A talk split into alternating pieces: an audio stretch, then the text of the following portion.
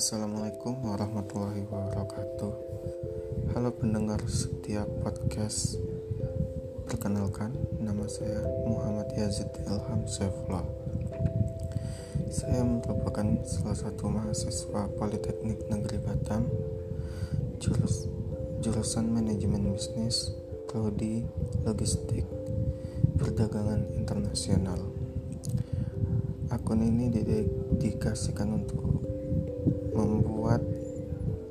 suatu tugas